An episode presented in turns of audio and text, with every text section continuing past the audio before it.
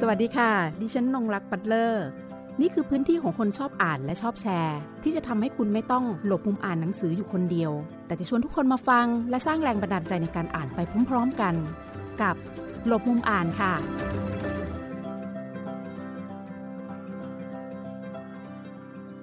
สวัสดีคุณผู้ฟังรายการหลบมุมอ่านทางไทย PBS Podcast วันนี้รายการจะนำเสนอเรื่องราวของ นิยายภาพที่เป็นสื่อในการสร้างความเข้าใจแล้วก็เรียนรู้ร่วมกันระหว่างผู้อ่านผู้เขียนแล้วก็ผู้ที่อยู่ในโลกอื่น ๆ ด้วยในการเป็น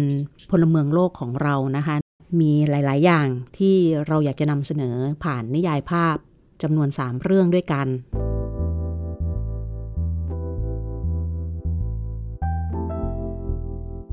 ที่จะมานำเสนอในวันนี้นั่นก็คือเรื่อง ปาเลสไตน์นะคะเรื่องที่ 1 เรื่องที่ 2 ก็คือ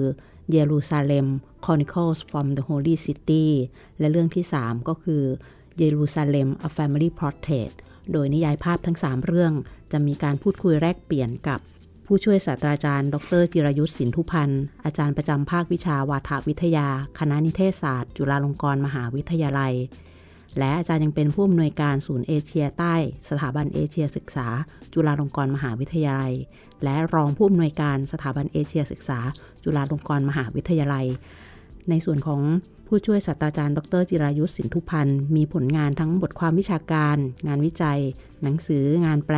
และบทละครเวที หนังสือที่ผ่านสายตาผู้อ่านไปแล้วก็อาทิเช่น สัตยาชิตรายจากชีวิตเบงกอสู่ภาพยนตร์โลก ซึ่งเป็นงานเมื่อปี 2562 และก่อนหน้านั้นก็มีเล่มที่มีชื่อว่า สุพรรณบูรณพิมพ์ ราชินีแห่งศิลปิน งานในปี 2551 และเล่มล่าสุดเป็นงานแปล ผีในชุดกิโมโน เรื่องเล่าของสงคราม กับประวัติศาสตร์เอเชียใต้ และเอเชียตะวันออกเฉียงใต้ที่ถูกหลงลืม เป็นงานในปี 2565 แล้วก็ยังมีบทความต่างๆ ที่เกี่ยวกับเรื่องผู้คนชาติพันธุ์ อย่างเช่น ปาซีแห่งอินเดีย มนุษย์ล่องหน ผู้ขับเคลื่อนโลก บ้านของจินนาบนเนินเขามาราบา เรื่องของในเชิงของวัฒนธรรมในเรื่องของ ข้าวแช่และสงการวัฒนธรรมร่วมอ่าวเบงกอ และเรื่องของยูแห่งกันกัตตานะคะ เรียกได้ว่าเรื่องราวที่อาจารย์นำเสนอก็จะมีความเชื่อมโยงกับประเด็นต่างๆ ที่เราจะพูดคุยกันในวันนี้ และในหนังสือนิยายภาพทั้ง 3 เล่มนี้นะคะ อาจารย์ก็จะได้พาเราเนี่ยค่ะไปทำความรู้จักทั้งตัวบทของเรื่องนะคะกลวิธีการเขียนเนื้อหาทั้งหลายที่มันมีความเชื่อมโยงกับเรื่องของภูมิหลังของสถานที่นั้นด้วยนะคะ โดยนักเขียนที่หยิบมานำเสนอ นะคะ ทั้ง 3 คนเนี่ยนะคะก็เป็นนักเขียนที่เขียนนิยายภาพในเชิงที่เป็นสารคดีด้วยค่ะ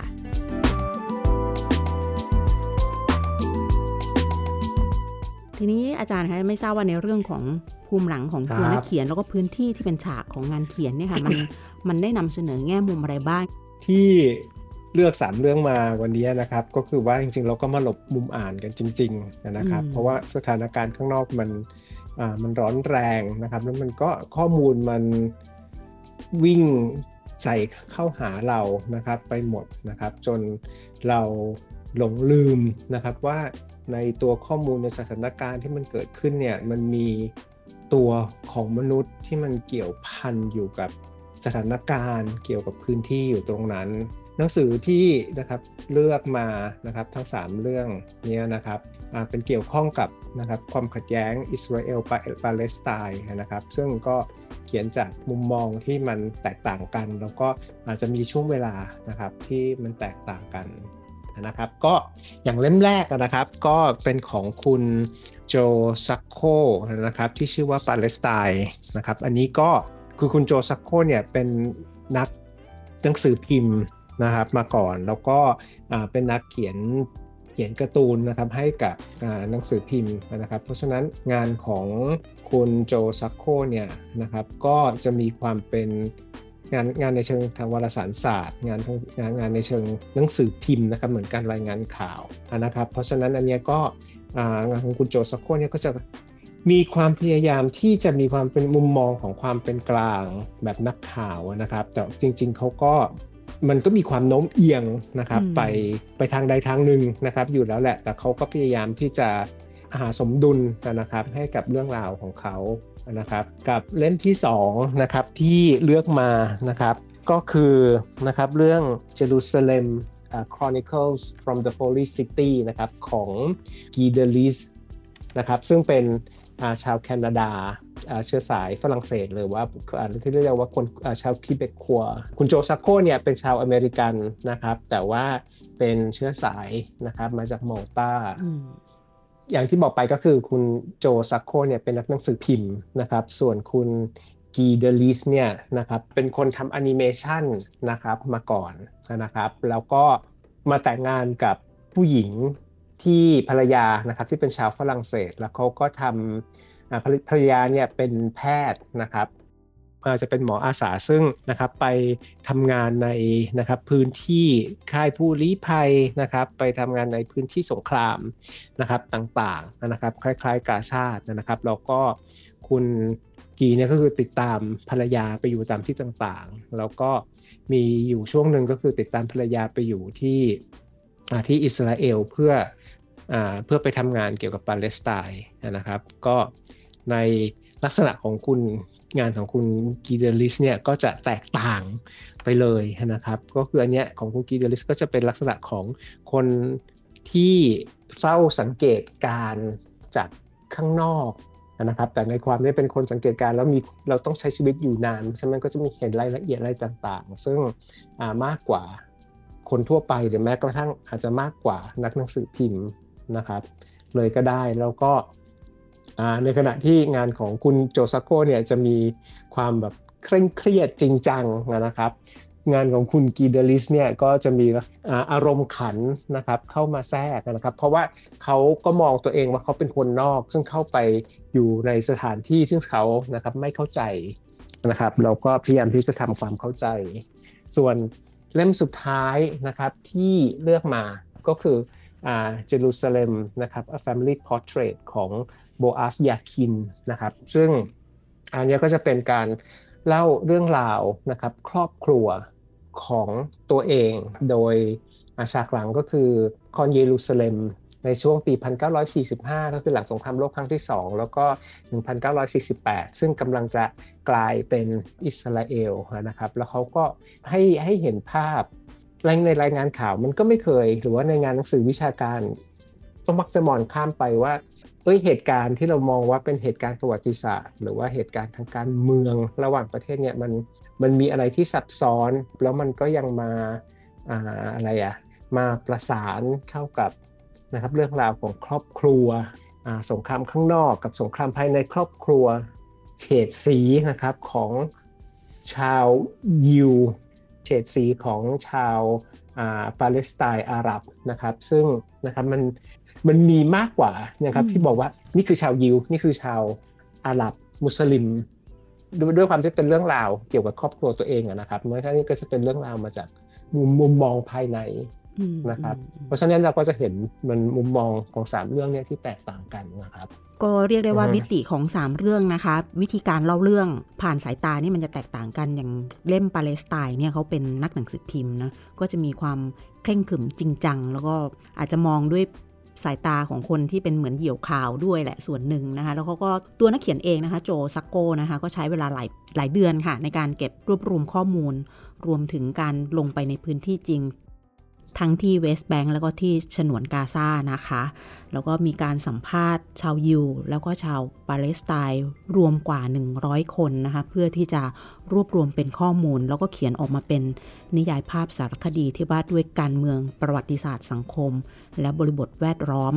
โดยใช้การ์ตูนนะคะหรือว่าคอมิกเนี่ยค่ะเป็นสื่อในการสื่อสารนะคะในเรื่องของปาเลสไตน์ค่ะ ตัวเขาเองนะคะได้พูดถึงในเรื่องของความสำคัญของคอมิกนะคะว่าเพราะว่าตัวเขาเนี่ยอพยพมาจากจริง ๆ เป็นชาวมอต้าเนอะแล้วก็อพยพมาอยู่ที่ออสเตรเลียก่อนก่อนที่จะไปอยู่ที่สหรัฐอเมริกาเขาก็บอกว่ามีอยู่ช่วงที่เขากลับไปทำงานเขียนการ์ตูนที่บ้านเกิดของเขาที่มอต้าเขาก็บอกว่าเพราะต้องการอยากให้บอต้าเนี่ยนะคะมี ประวัติศาสตร์เกี่ยวกับเรื่องของคอมิกอยู่ในนั้นด้วย เพราะว่าหลาย ๆ คนอาจจะมองว่าคอมิกหรือว่านิยายภาพเนี่ยค่ะมันอาจจะไม่ได้เป็นสิ่งที่สำคัญ หรือว่าอาจจะถูกมองข้ามไป คนก็จะมองข้ามไปที่การอ่านอะไรที่มันเป็นสารคดีหรือรูปแบบที่ไม่ใช่แบบนิยายภาพนะคะแต่ว่าการเกิดขึ้นนะคะหรือว่าการทำงานของเขาในการทำคอมิกนะคะในประเทศของตัวเองมันก็ได้ไปสร้างพื้นที่ประวัติศาสตร์เกี่ยวกับนิยายภาพในประเทศบ้านเกิดของตัวเองด้วยค่ะ แล้วหลังจากนั้นนะคะ ในปี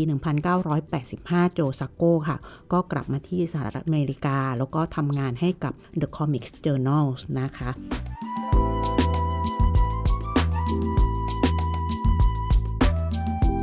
ทีนี้ค่ะ การเล่าเรื่องด้วยภาพของนักเขียนทั้ง 3 คนนี้ค่ะอาจารย์คะเขาก็จะมีจุดร่วมเนาะในการ พื้นที่ที่มันเกิดอะมันเป็นพื้นที่ของความขัดแย้ง แล้วทีนี้การนำเสนอเทคนิคการเล่าเรื่อง เส้นการวาดเนื้อหาเป็นอย่างไรบ้างครับเพื่อเผื่ออาจารย์จะยกตัวอย่างประกอบให้กับทางผู้ฟังได้ทราบสักอาจจะตอนสองตอนนะคะอ่าฮะนี่ขออันนี้ขอเล่าเป็นแต่ละเล่มเล่มไปเลยดีกว่านะครับเพราะว่ามันมันมันมันเปรียบเทียบคงยาก เพราะว่าทั้งสามทั้งสามเรื่องนี้มันต่างกันนะครับโดยสิ้นเชิงนะครับทั้งในเรื่องของเนื้อหาแล้วก็ อารมณ์แล้วก็รวมทั้งวิธีการวิธีการที่วาดด้วยนะครับ ก็คือของคุณโจซักโคเนี่ยถ้าเผื่อเรารู้จักจิตรกรนะครับชาวสเปนนะครับที่ชื่อว่าฟรานซิสโกโกยาเนี่ยนะครับที่นะครับเป็นจิตรกรที่เคยเขียนนะครับภาพ นะครับของนะครับกษัตริย์นสเปนมาก่อนแล้วจนกระทั่งถึงตอนช่วงที่เกิดสงครามกับนโปเลียนนะครับ แล้วก็มันทำให้เห็นแบบว่าความโหดร้ายของสงครามนะครับแล้วก็ทำให้เขาเนี่ย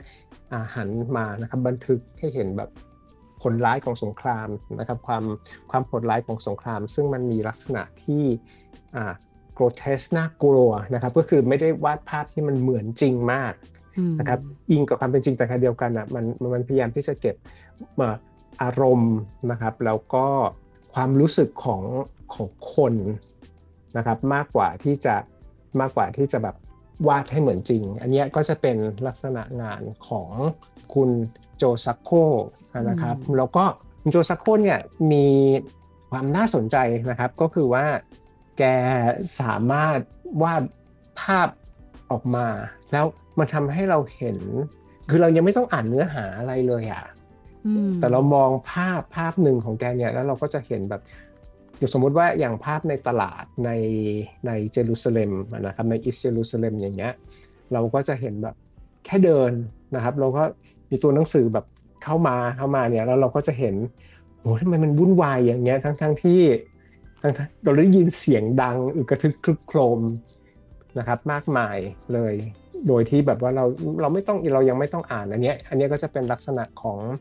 งานของคุณนะครับโจซักโคซึ่งมันสามซึ่งเขาซึ่งเขาสามารถดึงนะครับบรรยากาศนะครับแล้วก็อารมณ์นะครับของตัวละครนะครับเขาออกมาได้นะครับอย่างดีเลยนะครับโดยเฉพาะ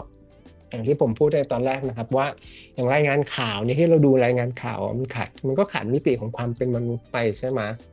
นะครับงานของคุณโจซักโกเนี่ยเขาก็เป็นการรายงานข่าวเหมือนกันนะครับ แต่ว่าใช้การ์ตูนนะครับ ใช้ comic art เนี่ยมาเป็นการรายงานข่าวนะครับ แล้วเขาก็ไม่ได้เน้นภาพที่มันเหมือนจริงมากนะครับ ยกตัวอย่างเช่นภาพของตัวเราก็มาภาพคนของเขาเนี่ยหัวอาจจะใหญ่นะครับขึ้นมากกว่า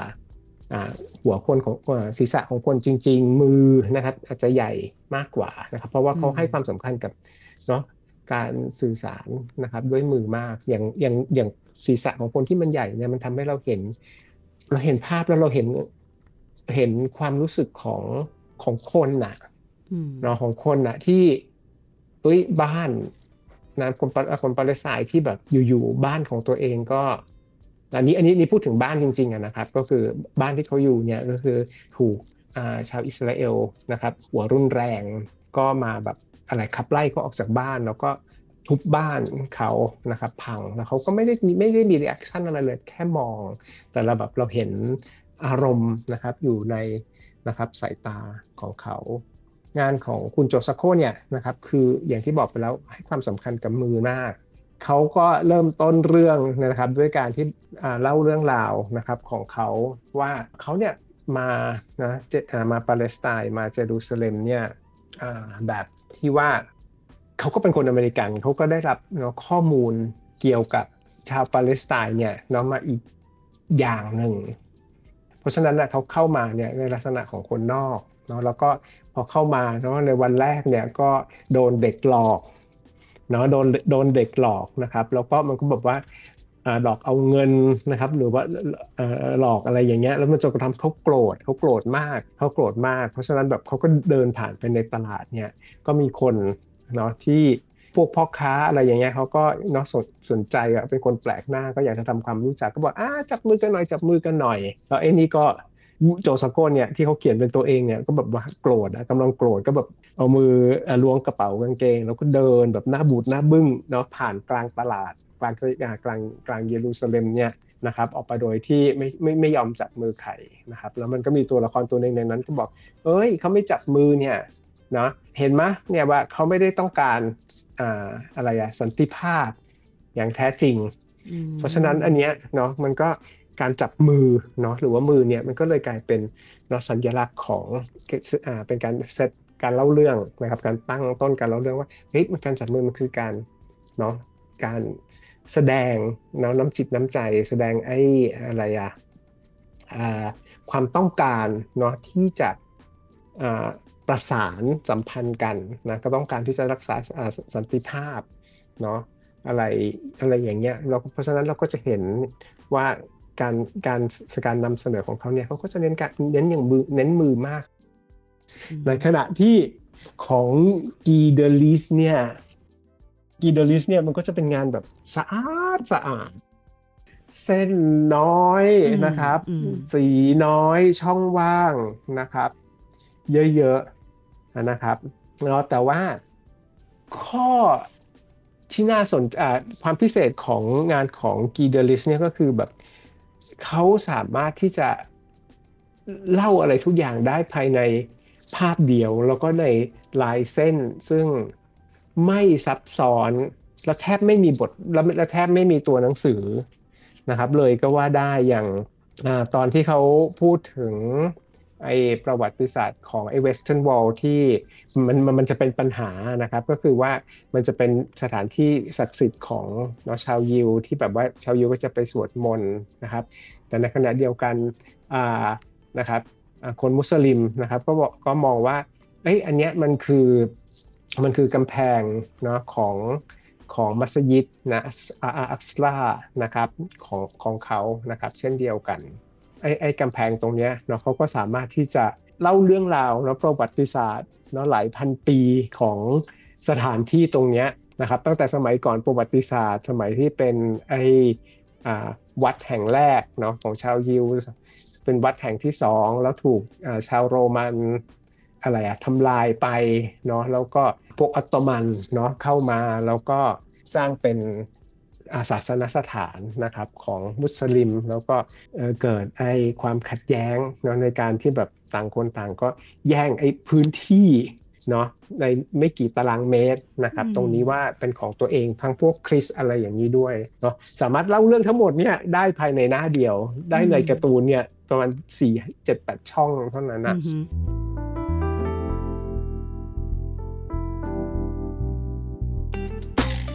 ในเล่มถัดไปนั่นคือเจรูซาเล็ม a family portrait นะฮะในเรื่องของการสื่อสารด้วยภาพของเขาอะค่ะจะเป็นยังไงอันนี้ก็คือถ้าเผื่อเนี่ยถ้าเปิดในจำนวนทั้ง 3 เล่มเนี่ยเล่มเนี้ยคนไทยนะครับหรือว่าคนทั่วไปเนี่ยอาจจะอ่านแล้วก็อ่านได้ง่ายที่สุด เพราะว่าเราจะ คุ้นชินกับการเล่าเรื่องแบบนี้ เพราะว่าโบอาซ ยาคินเนี่ยก็คือเป็นคนเขียนบทภาพยนตร์ แล้วก็เป็นนักสร้างภาพยนตร์เนาะแล้วก็จริงๆเขาก็เราะสร้างภาพยนตร์ที่เราก็ block blockbuster ที่เราผ่านหูผ่านตากันเนี่ยนะครับมามามาค่อนข้างเยอะเลยทีเดียว เพราะฉะนั้นการเล่าเรื่องของหนังสือเล่มนี้มันก็จะเป็นเหมือนกับดูหนังเนาะเป็นเดินก็ดูหนังแล้วก็ แต่ความพิเศษของมันก็คือการที่แบบเอาพื้นที่ข้างนอกเนาะเข้ามาข้างใน เพราะว่าสิ่งที่เขากำลังจะพูดถึงมันก็คือพูดถึงเรื่องว่าบริบททั้งการเมืองระหว่างประเทศเนาะบริบทการเมืองข้างนอกระบบความขัดแย้งข้างนอก มันถูกดึงเนาะเข้ามาในบ้านเนาะได้อย่างไรนะเข้ามาในบ้านเข้ามาในชุมชนนะครับนะจนทำให้เกิดแบบว่าเป็นเป็น ศกศกกนาฏกรรมครั้งแล้วครั้งเล่าเนี่ยเนาะได้อย่างไร อันนี้ก็จะเป็นข้อที่น่าสนใจสำหรับเรื่องนี้แล้วมันก็มันก็เหมือนอันเล่มเนี้ยอ่านแล้วก็เราก็จะเหมือนดูภาพยนตร์อะ มันก็จะแบบได้เล่าเรื่องนะไปข้างหน้าย้อนกลับมาแล้วก็ดึงเข้ามาถึงแบบให้เราเห็นเนาะตัวละครว่าตัวละครคิดยังไงอ่าเรื่องนี้นะครับมันก็จะเล่าเล่าเรื่องราวเกี่ยวกับความขัดแย้งเนาะผ่านมุมมองของผู้คนในสมาชิกของครอบครัว เนี่ยครับครอบครัวฮาราบีเนี่ยเนาะซึ่งมันมีนะทั้งความขัดแย้งในครอบครัวตั้งแต่เนิ่นนานมาแล้ว ซึ่งไอ้ความขัดแย้งเนี่ยมันก็ถูกเอามาเปรียบเทียบให้กับเนาะความขัดแย้งข้างนอกด้วยนะครับมันก็อย่างอย่างเรื่องเนี้ยสกุลฮาราบีเนี่ยพวก็จะแบ่งออกเป็นสองบ้านใหญ่ ๆ ด้วยกันนะครับก็คือบ้านของนะพี่ชายคนโตที่ชื่อว่าอิซักกับนะน้องชายนะที่ชื่อว่ายาโคฟเนี่ย ก็คือเรื่องของเรื่องก็คือว่าจริง ๆ ครอบครัวชาวยิวเนี่ยครอบครัวฮาราบีเนี่ยเป็นชาวยิว ซึ่งอาอาศัยอยู่ในอเลปโปในซีเรียมาก่อนเนาะแล้วก็พ่อของอิซักกับยาโคฟเนี่ยก็ตอนที่อาศัยอยู่ใน ซีเรียเนี่ยก็คือมีลูกชายคนเดียว แล้วหลังจากนั้นก็มีเนาะลูกสาวนะครับมาตลอดจนกระทั่งแบบพ่อของเขาก็อธิษฐานว่า ถ้าเผื่อลูกคนถัดไปเนี่ยได้ผู้ชายนะจะย้ายเนาะครอบครัวเนาะมาอยู่ในนะครับเยรูซาเล็มนะครับกันทั้งหมด ซึ่งลูกคนสุดท้ายก็เลยออกมาเป็นยาโคฟนะครับแล้วก็ครอบครัวก็เลยเนาะย้ายมาอยู่ในเยรูซาเล็มนะครับเพราะฉะนั้นมันก็จะมีเนี่ยไอ ความขัดแย้งนะครับระหว่างลูกชายสองคนนี้ก็คืออิซักเนี่ยก็จะมองว่ายาโคฟมาแย่งความรักของพ่อไปเนาะเพราะฉะนั้นก็ทั้งสองคนนี้ก็คือเป็นพี่น้องและท้องเดียวกัน แต่รู้สึกว่าพ่อเนาะไม่รักไม่เท่ากัน พ่อรักไม่เท่ากัน ก็อาจจะแบบมันก็อาจจะถูกเปรียบเทียบไปถึงได้ว่าอ้าวเราก็เกิดมาเป็นบุตรของพระเจ้าเหมือนกัน เราแต่ทำไมแบบพระเจ้ารักเราเนาะไม่เท่ากัน ในเรื่องเนี้ยนะครับตัวโฟกัสมันก็จะไปอยู่ที่บ้านฮาราบี้ของยาโคฟมากกว่า เพราะว่ายาโคฟเนี่ยก็จะมีลูกชาย 3 คน มันเล่าเรื่องราวเกี่ยวกับ 1945 ถึง 1948 ตอนที่จะเป็นอิสราเอลใช่ไหมครับ ก็คือการปลดแอกจริงๆอะมันก็คือการปลดแอกจากอังกฤษนะการการเรียกร้องอิสรภาพให้กับปาเลสไตน์แต่ว่าลูกทั้ง 3 คนเนี่ยไม่คิดไม่เหมือนกันเลย เนาะอย่างเช่นลูกชายคนแรกเนี่ยก็มองอก็มองว่าเอ้ยปาเลสไตน์จะต้องเป็นของชาวยิวเนาะเพราะฉะนั้นเราจะต้องเรียกร้องปาเลสไตน์เพื่อชาวยิวในขณะที่ลูกชายนะคนสุดท้องก็มองว่าไอ้การกดขี่นะครับที่มันเกิดขึ้นเนี่ยเนาะมันไม่ได้มันมันมันไม่ใช่เป็นเรื่องของนะว่าจะยิวหรือว่าจะเป็นมุสลิมนะครับ จะเป็น จะเป็นเชื้อชาติอาหรับ หรือว่าจะเป็นเชื้อชาติไหนนะครับ แต่มันเกิดขึ้นจากการการกดขี่ของนายทุน การกดขี่ของของมหาอำนาจเนาะเพราะฉะนั้นชาวอาหรับกับชาวยิวเนาะจะต้องนะครับมารวมตัวกันนะครับเป็นสังคมนิยมเนาะแล้วก็การปลดแอกให้กับชาวปาเลสไตน์เนาะที่ไม่แบ่งแยกเชื้อชาติหรือศาสนานะครับเลยก็ได้ แต่ในขณะที่นะคนโตแอบคนกลางเนี่ยไปลบอยู่ข้างนอกเนาะแล้วก็สิ่งที่คนกลางต้องการที่จะทำก็คือการจะช่วยเหลือเนาะไอ้ชาวยิวซึ่งซึ่งถูกอ่าซึ่งถูกกดขี่นะอยู่ข้างนอกให้มีนะครับดินแดนของตัวเองก็คือแบบช่วยนะเอาพยายามที่จะเอาคนนะครับชาวยิวจากยุโรปจากที่ไหนเนี่ยนะครับช่วยเหลือให้เข้ามาแล้วก็ต่อสู้ กับนะครับอาณานิคมอยู่ข้างนอกอะไรอย่างเงี้ย เพราะฉะนั้นเราก็จะเห็นได้ความขัดแย้ง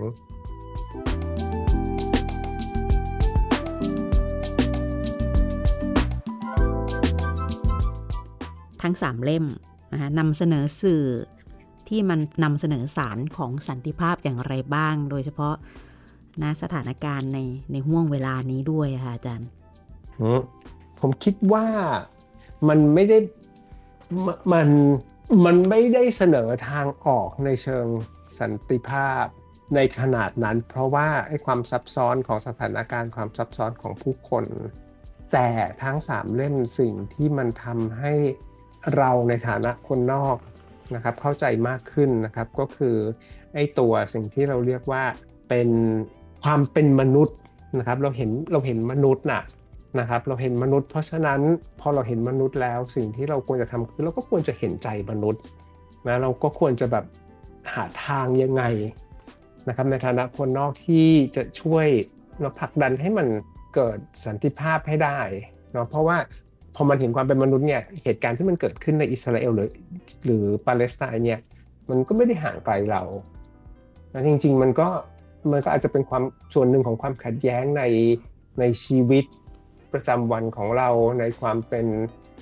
ในความเป็นชาติของเราด้วย เพราะฉะนั้นในการที่เราจะช่วยผลักดันให้มันเกิดสันติภาพในที่อื่น มันก็จะอาจจะทำให้เกิดสันติภาพในบ้านเราด้วย สื่อที่มันเราเรียกว่าการ์ตูนนะครับนิยายภาพหรือว่า graphic novel เนี่ยมันนะครับมันก็มีอะไรที่น่าสนใจนะครับแล้วมันก็มีพลังอะไรที่มัน จะช่วยให้เราผลักดันความคิดที่มันลุ่มลึกแล้วก็กว้างขวางได้นะครับ เพราะฉะนั้นเราอาจจะต้องมาให้ความสำคัญกับมันกันมากขึ้นหรือเปล่า อันนี้ก็จะขอทิ้งไว้ ขอบคุณอาจารย์มาก ๆ เลยนะ ที่มาดึงพวกเราเข้าเป็นหลบมุมอ่านอยู่ด้วยกันในวันนี้นะคะกับหนังสือทั้ง 3 เล่มนี้ค่ะ แล้วก็วันนี้ดิฉันและผู้ช่วยศาสตราจารย์ ดรจิรายุทธสินทุพันธ์คงต้องขอลาคุณผู้ฟังไปก่อนค่ะ สวัสดีค่ะ ครับ สวัสดีครับ